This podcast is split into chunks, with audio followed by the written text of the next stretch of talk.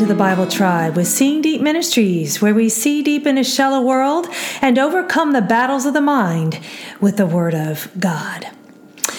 Battling unbelief is key to obtaining God's promises. We get to choose what we believe in, but it will be a fight. We're reading today from Mark chapters 9 and 10, and the verse of the day is from Mark 9, verse 23. But Jesus said to him, If you can, all things are possible for the one who believes. In context, the transfiguration of Jesus had just happened with Jesus, James, John, and Peter, and they had just come down from the mountain. Don't you wish mountaintop experiences could last forever? But when we come down from the mountain, is where we can use the fuel from the mountain and apply it to our lives.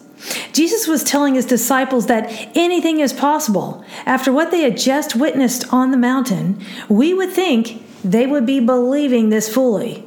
But the mountain that stood in front of them seemed impossible. The disciples could not cast out a demon and the demon possessed, possessed boy. We will hit hard spots in our walk too with God where we're faced with our inability. Even then, God is able.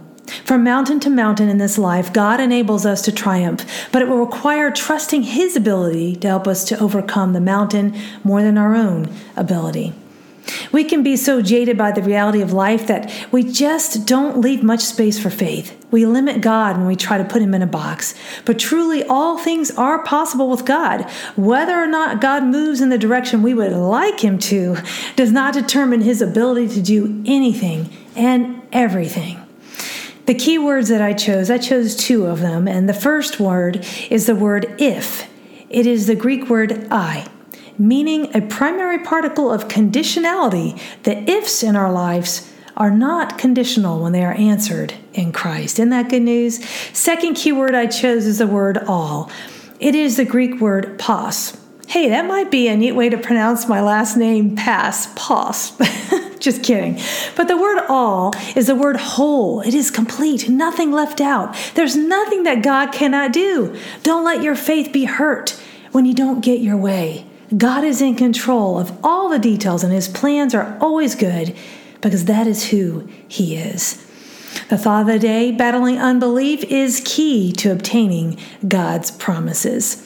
And the application, confessing our unbelief and repenting for it, helps us to adopt faith in areas where we have been prone to doubt God.